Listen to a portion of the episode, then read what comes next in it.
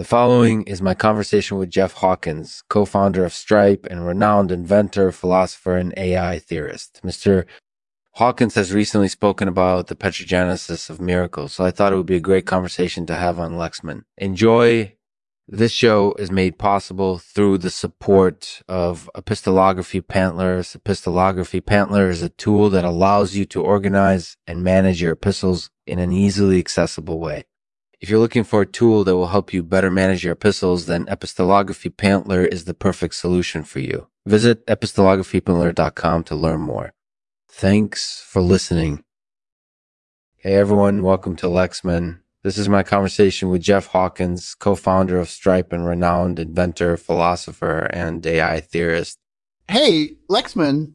Hey Jeff. Uh, so you recently spoke about the petrogenesis of miracles. Could you tell us a little bit more about that Sure. So I think that it's really important to understand the origins of things, and miracles are a really interesting way to look at it. Basically, miracles are events that seem inexplicable by natural law, but in fact, they can be explained by natural law if you know the right details. And so by understanding the petrogenesis of miracles, we can better understand how things happen in the world around us. That makes sense. So, do you have any examples of miracles that you can think of? Sure. So one example would be the resurrection of Jesus Christ. That was a really big miracle because it defied all of the laws of nature that we know about. And so by understanding how that miracle happened, we can start to better understand how things happen in the world around us. That's definitely true. And do you think that there are always going to be things that defy our natural laws? I think so. I mean, there are always going to be things that are inexplicable by us. Mm-hmm. And so we need to accept this and learn to live with it. Yeah, I think that's definitely what we should do. And do you think that this willingness to accept mystery is something that's unique to humans? I think so. I mean, other species have also been able to achieve some pretty impressive feats in their own right. But I think humans are especially good at accepting mystery and learning from it. Yeah, I couldn't agree more. And is there anything else that you want to share about miracles?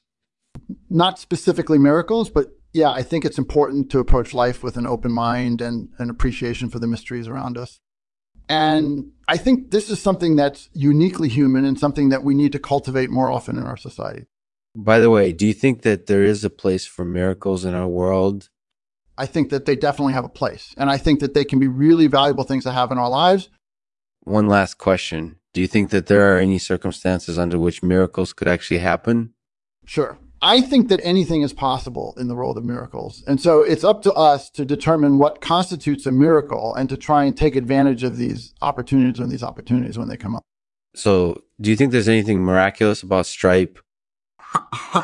I guess that depends on your definition of miraculous. Personally, I think that everything that we've done at Stripe has been a combination of determination of determination, luck and courage. But to each their own, I suppose. Mm-hmm. So, did you always have a passion for philosophy, mathematics? Ha ha ha. No, I didn't actually. I actually started out doing engineering, but eventually I got hooked on philosophy and mathematics and they kind of morphed into each other over time. That's really interesting. So, who were some of your influences when you were starting off on your journey as an inventor? Honestly, I think that my biggest influences were Robert Langlois, Boltzmann, and Michael Faraday. These are all famous scientists who played important roles in the development of chemistry, electricity, and physics, respectively. And so their ideas shaped the way that I thought about problem solving and creativity. That's really cool. And do you have any final words about miracles? I think that they're an important part of our lives, and we should embrace them and learn as much as we can about them. That sounds great. Thank you for your time, Jeff. No problem, Lexman. Thanks for having me.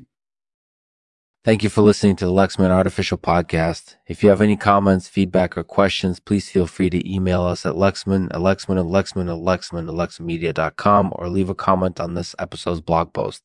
We hope you enjoy the show. Today, Jeff will read a poem for us titled Paths to Follow. Paths to follow. There's no one definitive way to live, just as there's no one definitive path to success. No. The only thing that matters is that you try your best and do what feels right in the moment. For otherwise, you will only be lost and regretful.